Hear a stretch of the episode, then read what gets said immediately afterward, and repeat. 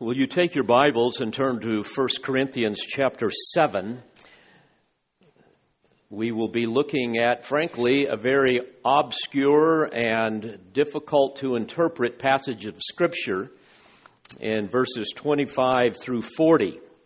I normally don't like to bite off that big of a chunk, but because it all goes together, and because I hope not to bore you two Sundays in a row, I will try to do it all at one time.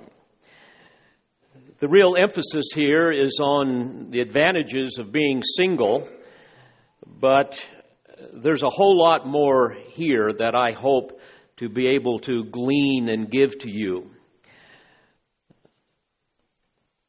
Now, remember, in chapter 7, Paul is devoting a lot of time here to answering specific questions that the saints at Corinth were asking regarding celibacy and marriage and singleness and divorce and remarriage and so forth. And given the unique uh, sociological and cultural issues of that day, which we have covered in the past at great length, these matters needed divine attention. And frankly, they still do. But here in the final 15 verses, where he addresses the advantages of singleness. His answers really coalesce around some very important and practical realities and priorities.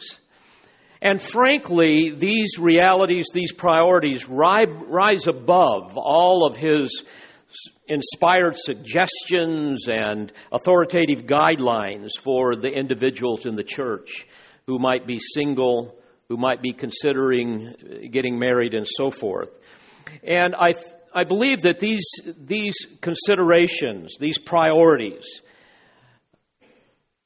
are ones that sometimes we fail to recognize and fail to apply to our life. In fact, as, as the Spirit of God worked in my heart, especially this last week as I meditated upon this passage and endeavored to understand it, I, I found myself being convicted in various areas, and I'm sure you will be as well. Now, in order to help you see what's going on here, I've divided the, the, the section, the, this passage into three different sections, three different categories.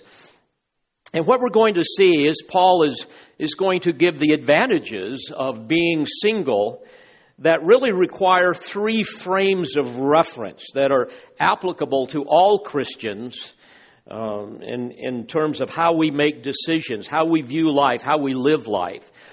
We must, first of all, have the proper perspective of life in light of eternity. Secondly, we must have the practical priorities of life in light of eternity. And finally, we must have a preeminent preoccupation of life in light of eternity. And frankly, dear friends, unless these convictions rule our heart, our flesh will rule our life. And like Paul, it's my great desire to shepherd you, and sometimes that requires telling you some things you may not like to hear. But mind you, I had to live with this all week and heard a lot of things I didn't like to hear. So now it's your turn.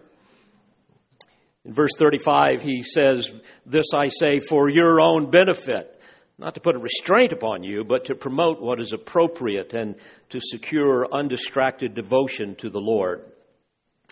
And I can only pray that you all will receive these truths in humility and not in some kind of proud resistance. So, first of all, as he addresses singles, and by extension all of us, we must have the proper perspective of life in light of eternity. Now, let's look at the passage in verse 25. He says, Now consider, or now concerning virgins, and this refers to both men and women. I have no command of the Lord, but I give an opinion as one who, by the mercy of the Lord, is trustworthy. In other words, the Lord did not specifically address some of these things in his earthly ministry. But Paul's apostolic opinion is inspired. That's the idea. Inspired by the Holy Spirit is therefore trustworthy. In other words, it's able to be relied upon. It's fully authoritative. Verse 26 I think then that This is good in view of the present distress, that it is good for a man to remain as he is. In other words, he's saying, you single Christians, you should remain single, assuming you have the gift of, of celibacy, as he addressed in verse 7. And he says, verse 27, Are you bound to a wife? In other words, are you married? He says, Do not seek to be released. Marriage is a lifelong commitment. Don't seek a divorce unless there's biblical grounds and so forth. Or he says, Are you released from a wife? In other words, are you unmarried? he says, Do not seek a wife. So he's kind of leaving it open here, what you, whatever you want to do. And then he says in verse 28, But if you marry, you have not sinned, and if a virgin marries, she has not sinned. Yet such will have trouble in this life, and I am trying to spare you. Now, we're going to see some of you are already giggling because you know that there's trouble when you get married, right? Well, we'll get to that a little bit. But there, there's going to be three concerns that Paul mentions that we've got to take into consideration, and especially those that are considering marriage. Concerns that, frankly, should extend to all of us and govern everything that we determine in our life. The first concern is, is one that I just read here in verse 26. He says, In view of this present distress. Now, we're not sure what that was, but we are sure that they were sure what it was. But we do know from the word distress, a term in the original language that carries the idea of, of a situation of great need that has been brought about by some calamity, we know that whatever the distress was, it was serious. And because of where this word is used elsewhere, I think we can get a pretty good picture of what was going on, especially if we look at the historical context. You will recall the word distress is one that Jesus used in his prediction of the destruction of Jerusalem. In Luke 21, verse 23, he says, Woe to those who are pregnant and to those who are nursing babies in those days, for there will be great distress upon the land and wrath to this people, and they will fall by the edge of the sword and will be led captive into all the nations. Likewise, Paul used the term describing his own ministry in 2 Corinthians 6 and verse 4. He says, In everything, commending ourselves as servants of God, in much endurance and afflictions, in hardships, and here it is, distresses, in beatings and imprisonments, in tumults and labors, in sleeplessness, in hunger and in chapter 12, verse 10, he says, Therefore I am well content with weaknesses, with insults, with distresses with persecutions, with difficulties for Christ's sake. For when I am weak, then I am strong. So therefore, it is reasonable to assume that what Paul is describing here when he says this present distress is a reference to some kind of severe and probably mounting persecution upon the believers. Now, we know Paul has already experienced a lot of this from the Gentiles and especially from the Jews. But we must also realize that this letter was written in AD 55. And that's important because this was one year after a 17 year old boy by the name of Nero became the most depraved satanic rulers in all of history. In fact, within 10 years of the writing of this letter, he began his ruthless and his barbaric attack on Christians. We know that he would entertain his guests by crucifying Christians in trees in, the, in his garden. He would dress Christians in, in stiff wax shirts and then tie them to axle trees and set them on fire to light his nightly walks. He would have Christians sewn into large animal hides and only allow their hands and their head and their feet to be exposed so that they could scuttle about on all fours like a crab while ravenous dogs were turned loose to gnaw on them. And it is said that Nero would laugh heartily as he watched this hideous torture. Beloved, never underestimate the hatred of Satan for Christ and for those who belong to him. And never, ever underestimate the power of Satan and his minions to influence evil men to do things that we cannot imagine. In fact, one of Paul's Corinthian converts, a man by the name of Erastus, who was also the public treasurer of Corinth, as we read in Romans 16, verse 23, was one of the first martyrs to die at the hands of Nero's barbaric cruelties. So, no wonder Paul is telling single believers here in verse 26 I think that it is good in view of the, pre- of the present distress, that it is good for a man to remain as he is. I mean, folks, imagine the additional stress living in that day if you had a spouse, if you had children. Can you imagine seeing your, your, your loved one, your wife or your husband or your child being tortured because of their faith? Can you imagine what it would be like to think that you were about to die and leave your wife and children all alone and so forth? So, not only must they be concerned about this present distress, but secondly, in verse 29, he says, But this I say, brethren, the time has been shortened. Now, this is interesting. The term time in the original language, kairos, it's one that speaks of a definite, fixed period of time. And what we're seeing here is that this specific period of time has been condensed, it's been shortened, probably in light of the, of the, of the persecution. It's been compressed. And certainly none of us are going to live very long. Life is short. James says that it is a, a vapor that appears for a little while and then it vanishes away. And how much more in times of persecution, mounting persecution? Time is short. Life as we know it, dear friends, is only a footnote in eternity when you think about it. So the point here don't live for that which is short lived. And then, thirdly, a final concern is in verse 31. He says, The form of this world is passing away. Form, schema in Greek. It means shape or appearance. In other words, all that is in the world, all that we can see, it's all passing away. This needs to influence your thoughts, dear ones, as you consider marriage. You see, all that we know, dear friends, all that we see, all of the nations of the world, all of the oceans, the mountains, all of creation, all of the stars in heaven, it's all passing away. It's all temporal. Think about it. Your loved ones, your parents, your spouse, your children, all your possessions, your own body. It's all passing away.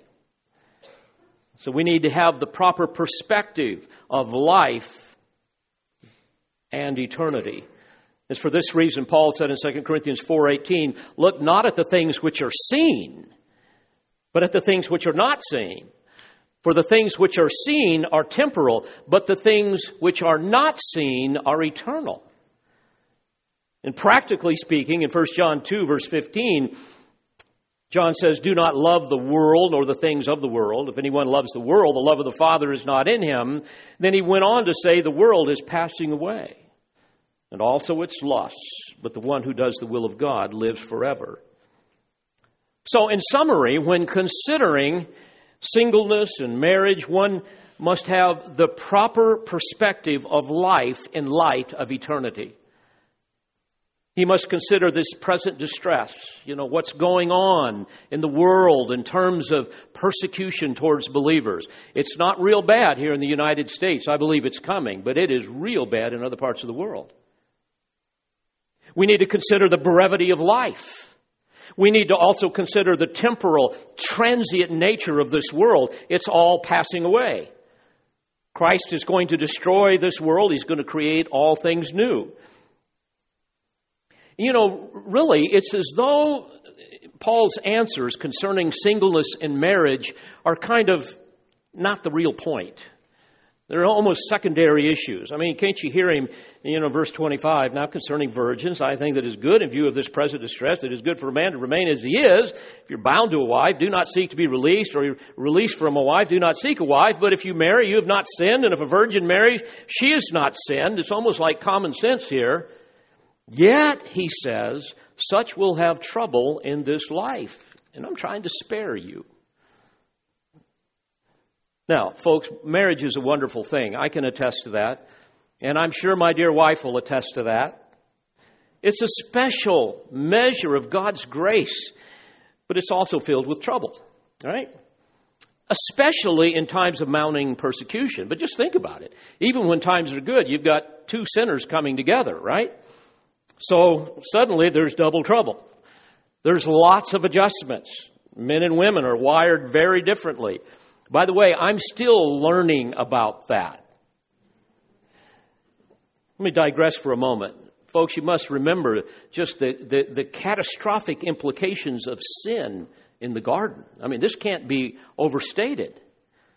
In Romans 5, verse 12 and following, we learn that, that in Adam all died. In other words, the principle of sin became operative in all of creation. And God's curse on men and on women strikes primarily at the most fundamental level, at their maleness and at their femaleness.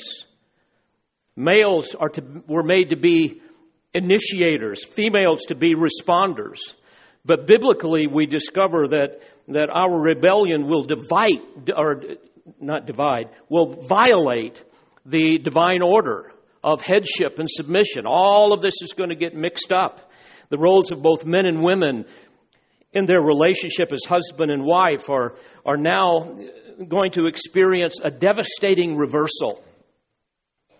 You remember, God said to Eve, Your desire shall be for your husband, and he shall rule over you. Genesis 3, verse 16. Desire means control or to dominate. No longer would she naturally submit to the leadership of her husband. It's not going to be natural. We see this in Eve's failure to consult with Adam, you will recall, when he when tempted by the serpent, serpent and she acted independently of her husband. And now she's going to seek to dominate him in unique ways. Also, Adam mindlessly followed his wife into sin, abandoning his role as a leader. And now God tells us, He shall rule over you. That's not always going to be a tender, loving, sacrificial rule. It's not always going to be selfless in his consideration of his wife's well being, spiritually and physically, especially among unbelievers. At times it's going to be harsh, it's going to be overbearing, it's going to be selfish.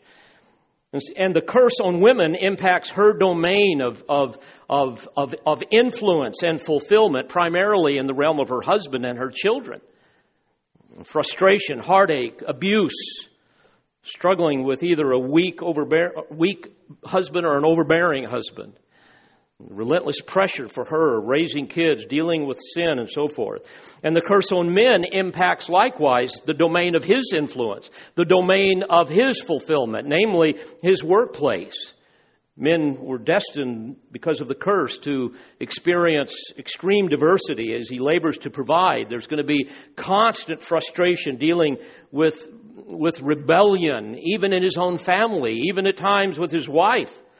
And men can tend to become either an overbearing person as a leader or just completely wimp out. You have like a continuum here.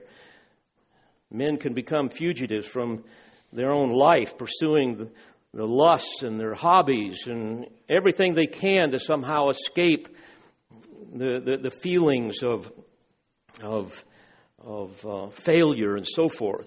The point is, dear friends, the, the, the wellspring of marriage has been divinely poisoned by the curse.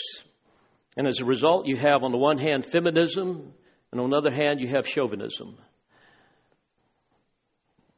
This would now become the natural response of the heart.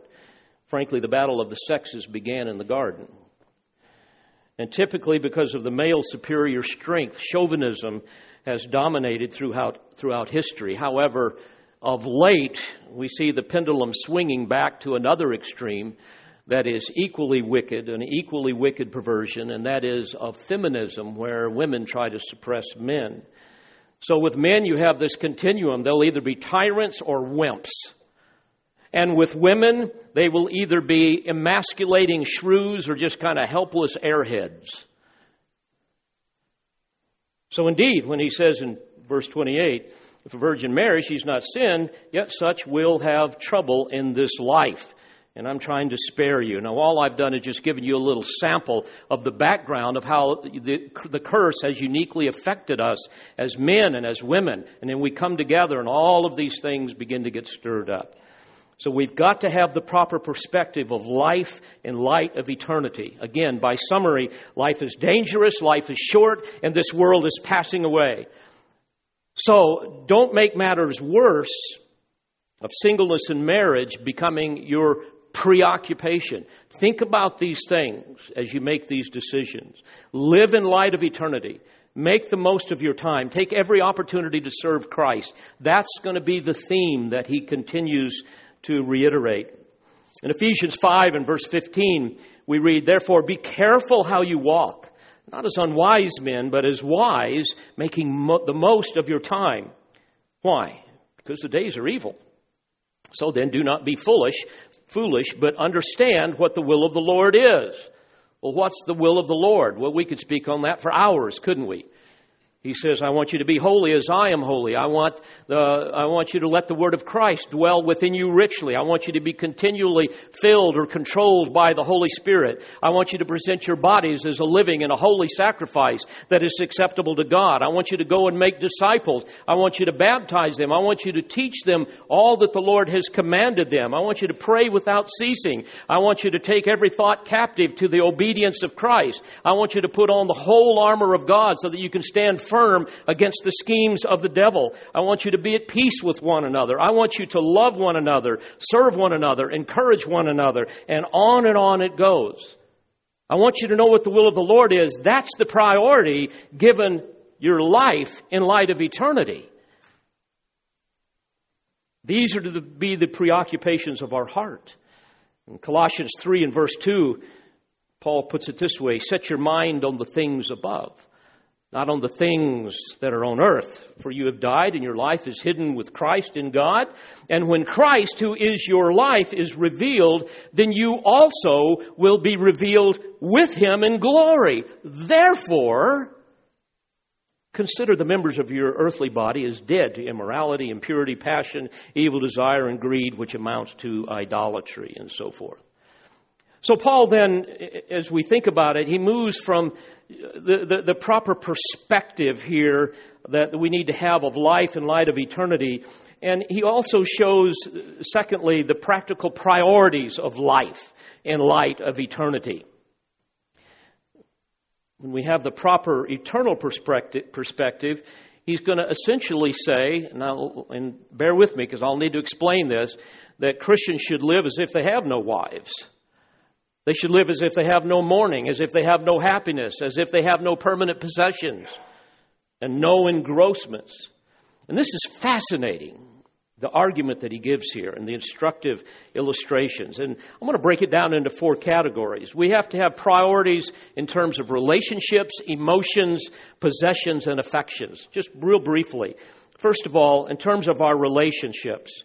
And he uses the example of wives that extends to all family relationships. Verse 29, he says, The time has been shortened so that from now on, those who have wives should be as though they had none. Now, obviously, he's not contradicting all of the important teachings regarding, you know, loving your spouse and your family. But what he's doing here is stressing the matter of practical priority in relationship in light of eternity. He's saying marriage and family must never be a priority that restricts your obligation to serve the Lord. In other words, don't allow your devotion to your spouse and by extension your family to eclipse your devotion to the Lord. If I can put it a little bit differently, don't deify your marriage. Don't deify your family. And I fear that many times this happens. Beloved, I hope you hear this right, but remember, your spouse and your family is passing away. Yes, marriage lasts for our short life, but only for our life. You realize there's no marriage in heaven, Matthew 22 30. Now, some of you might say, Hallelujah. and others are going to say, Oh, that seems so sad. Folks, all I got to tell you is as, as magnificent as marriage is on earth, it's going to be infinitely better. Even though we're all going to be single in heaven, somehow it's going to be infinitely better. So don't worry about it, all right? But there will be no need for companionship or procreation, two of the main reasons why, why God gave us marriage. So there's not going to be any marriage. And Paul's point is simply this because life in Christ is dangerous, because life is short, because this world is passing away, even if you are married, you need to live for Christ as if you're not married. In other words, don't let your devotion to your spouse and to your family overshadow your devotion to the Lord. And unfortunately, many times this happens. Misplaced priorities with respect to marriage and family. Far too often, folks are, are more devoted to their family than they are to the Lord's work. Family comes first, and the Lord is kind of a, the Lord's work and serving Him is just kind of a distant second. And folks, all you have to do is look at your checkbook and your calendar to determine this. Parents will sacrifice virtually everything so that their kid can kick, catch, hit, shoot a ball, or beat a drum, or play an instrument. And they will spend thousands of dollars driving all over the country for athletics or some other child centered event. But they don't have time to get them to Sunday school. No, no, we're pretty tired. I mean, we've been, you know, to Georgia last night for the game or whatever. Really have no interest to be a part of student ministries. We got all these other things that we're doing. Don't have time to participate in a Wi Fi group because weekly intentional fellowship interaction is just not as important as the music lessons for my kids. You see how that works? Don't have money to spend on camp because we have spent our money on countless things that are a part of this world that is passing away. Amazing. People will raise thousands of dollars to send their kids overseas on a mission trip to be salt and light to people they don't know, and yet they will show absolutely no interest in being salt and light to people in their own church and in their own community. There's something wrong. Folks, I, I, I humbly challenge you, as I've had to challenge myself. You know, look at your schedule. Look, look, look at your checkbook. Where do you invest your money? You know, 98% of all you do and all you spend typically is going to be on your family. The pursuit of the things of the Lord are just not there. Instead, we pursue things and spend our money on things of no eternal value. And I would just ask you, in light of all this, how much time and money do you devote to the Lord's work here at Calvary Bible Church? What area of ministry do you own? What are those non negotiables in your family, those non negotiable priorities when it comes to serving Christ? I think Jesus summarizes so well in Luke 14, verse 26. If anyone comes to me and does not hate his own father and mother and wife and children and brothers and sisters, yes, and even his own life, he cannot be my disciple. Hate carries the idea of having a lesser love than love for Christ, devotion to Him that is so strong that everything in, else in comparison seems like hatred. Beloved, Paul's concern here is don't be earthbound. Live your life in light of eternity. Make decisions in light of that. Think how the cause of Christ has been diminished because family comes before the Lord's work. Think of how many families are deprived of worship and instruction on the Lord's Day because they are simply exhausted from being involved in so many other things that have absolutely no eternal value. Husbands, wives, parents, what are the priorities in your life that your kids are learning from you? They see you living in light of eternity? That's the point.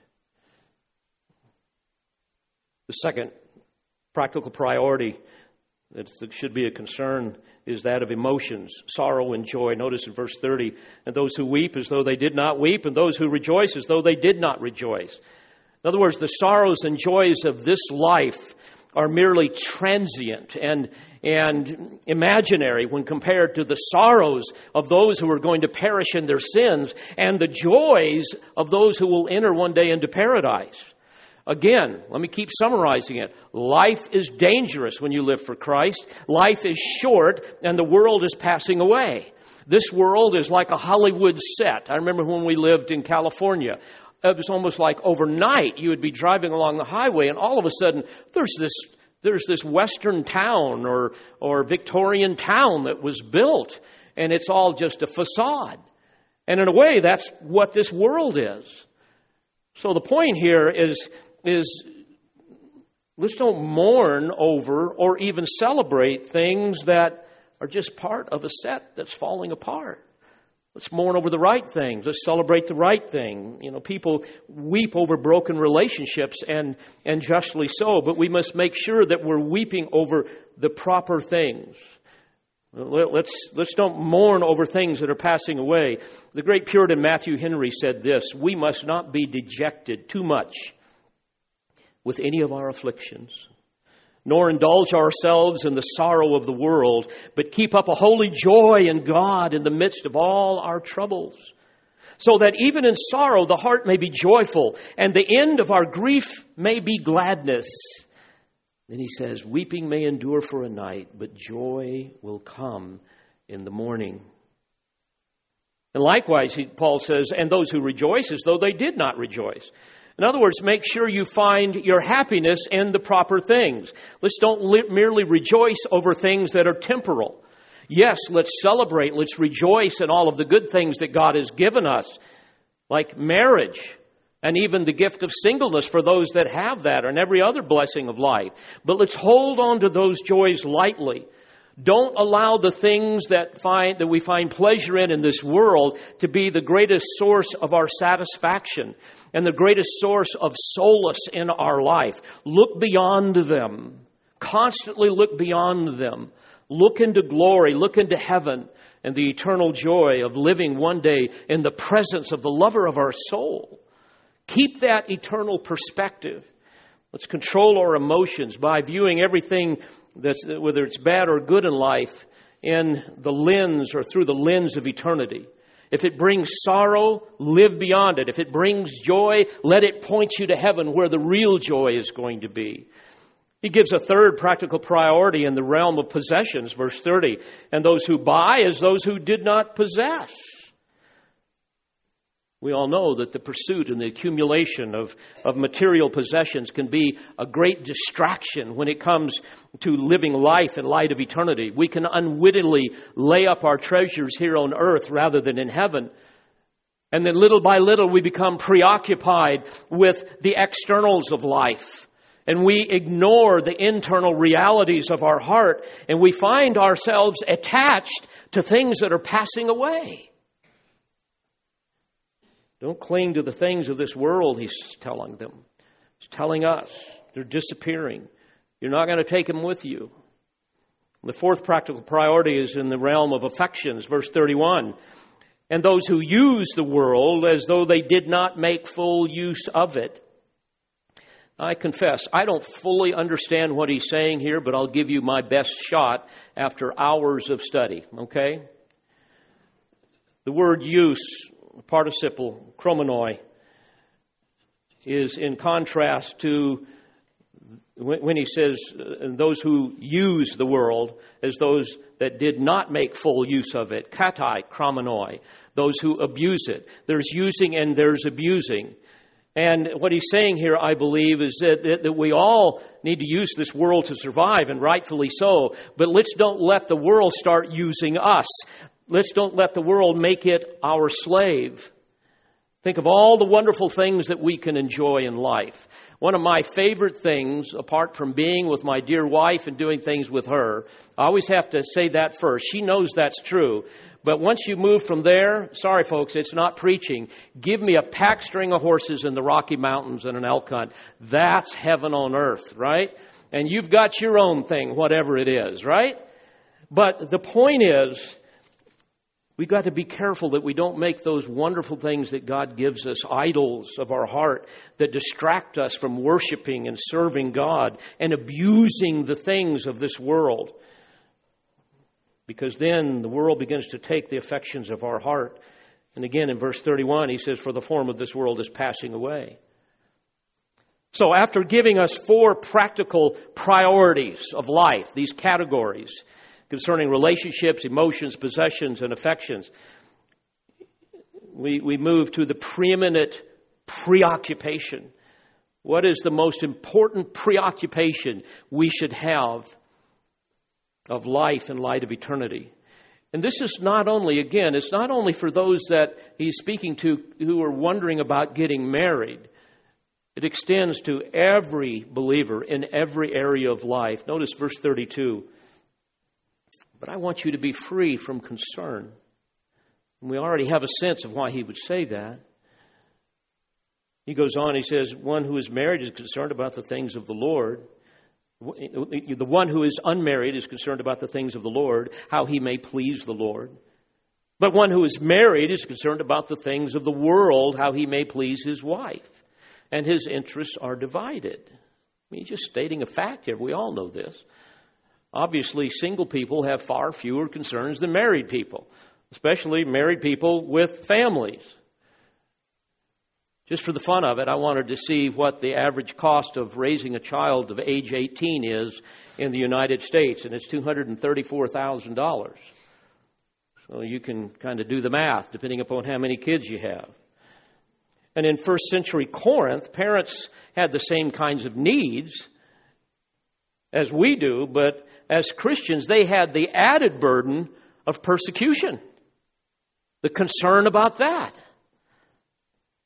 We know that in that day, the saints in Corinth lost 25% of their babies in the first year. It's a high infant mortality rate. Moreover, half of all children would die before the age of 10. So they had a lot of concerns. And it's for this reason, to this very day, being able to bear children is considered to be more of a curse than a blessing in many, especially third world countries. And even in first world countries, large families have a much higher rate of impoverishment, especially if they are single parent families. And to be sure, all of us as spouses and as parents know the never ending concerns that we have for our, our family, for our spouse, for our children. Singles don't have to worry about those things, right? You know, if you've got four kids, you just don't go to a restaurant very much, right? You just don't do that. Some of you have more than that, and you really know you're smiling. It's like, yeah, I have to take out a loan to go to McDonald's, you know? And by the way, I can tell you from, from three kids, you are going to pay most of your life on braces. Right? You're constantly looking out for them. I get on a plane and get ready to go overseas. I cannot wait for the plane to hit the ground so I can call Nancy and find out how everything's going. You know, and it's that way the whole time I'm gone. And then there's the inevitable heartbreak that comes from parenting. You did what? We all know what that's like. Sweetheart, you actually think that looks good? You, you like that nut job? I mean, they had the same stuff to deal with that we have to deal with. Of course, some of you are saying, oh, no, not my kids. I, I won't allow it. Yeah, right. You know, I've noticed that every parent is an expert on child rearing until their kids get old enough to embarrass them, right? And then you don't hear much anymore. The point is, folks, it, it, it's tough. It's tough. Paul knows this. He's not saying don't get married, don't have kids. He's just saying you need to look at life in light of eternity. And here are the categories. Back to verse 32. So it's hard for us to be concerned about the things of the Lord, how we may please the Lord. Yet that needs to be the priority of our life. Again, verse 32, but I want you to be free from concern. He goes on then in verse 34 at the end, he says, The woman who is unmarried, by the way, here the term refers to divorced.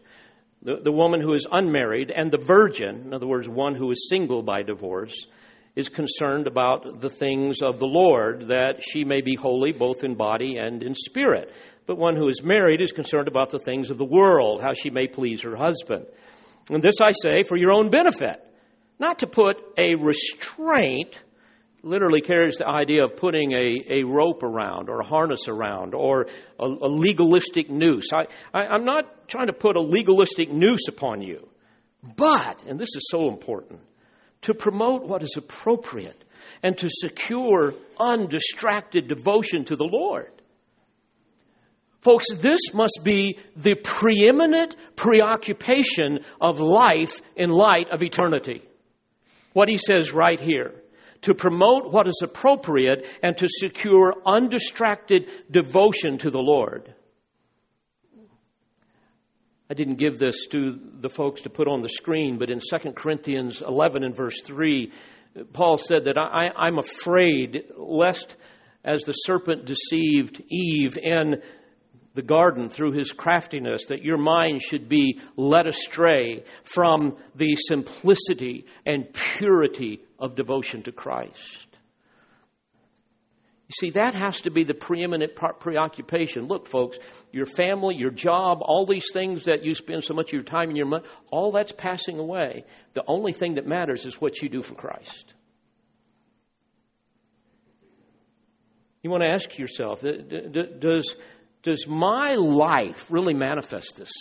Is it characteristic of my life that I'm a person that has an appropriate and undistracted devotion to the Lord? Does this play out in my decision making as I think about getting married or whatever I think about doing? Am I living my life in light of eternity? That's the point. And, folks, frankly, we must be preoccupied with eternity. Why? Because life is dangerous, because life is short, because this world is passing away. And you know, it's really precious as you read kind of between the lines as Paul answers the questions of these saints. Eh, you know, you can tell that the, the, these folks, and they had all kinds of problems like we all do, right? But they really wanted to know, and they really wanted to serve Christ. And, and we see this in this closing section. Let me give you a little background before we finish this up. Marriages were typically arranged in those days, especially among the Jews. And mainly the fathers arranged the marriage. And evidently, what happened is, is, is some of these dads, after coming to faith in Christ, thought it would be honoring to the Lord to dedicate their daughters to the Lord as permanent virgins. That was what was going on. I, I love my daughter so much. I love the Lord so much. Lord, what I'm going to do is dedicate my little girl so that she will be a permanent virgin. She will never, ever get married. That's my vow to you. But as you might expect, some of those little girls grew up and realized they did not have the gift of celibacy and they wanted to get married. All right, you know where this is going, don't you?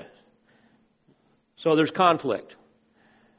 And so the dads are saying, ah, Apostle Paul, we need help here. You know, we made this vow.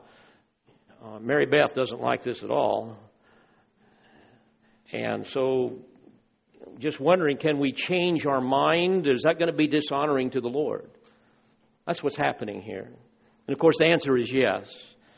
Verse 36 But if any man thinks that he is acting unbecomingly toward his virgin daughter, if she is past her youth, and if it must be so, let him do what he wishes, and he does not sin, let her marry. Let her marry.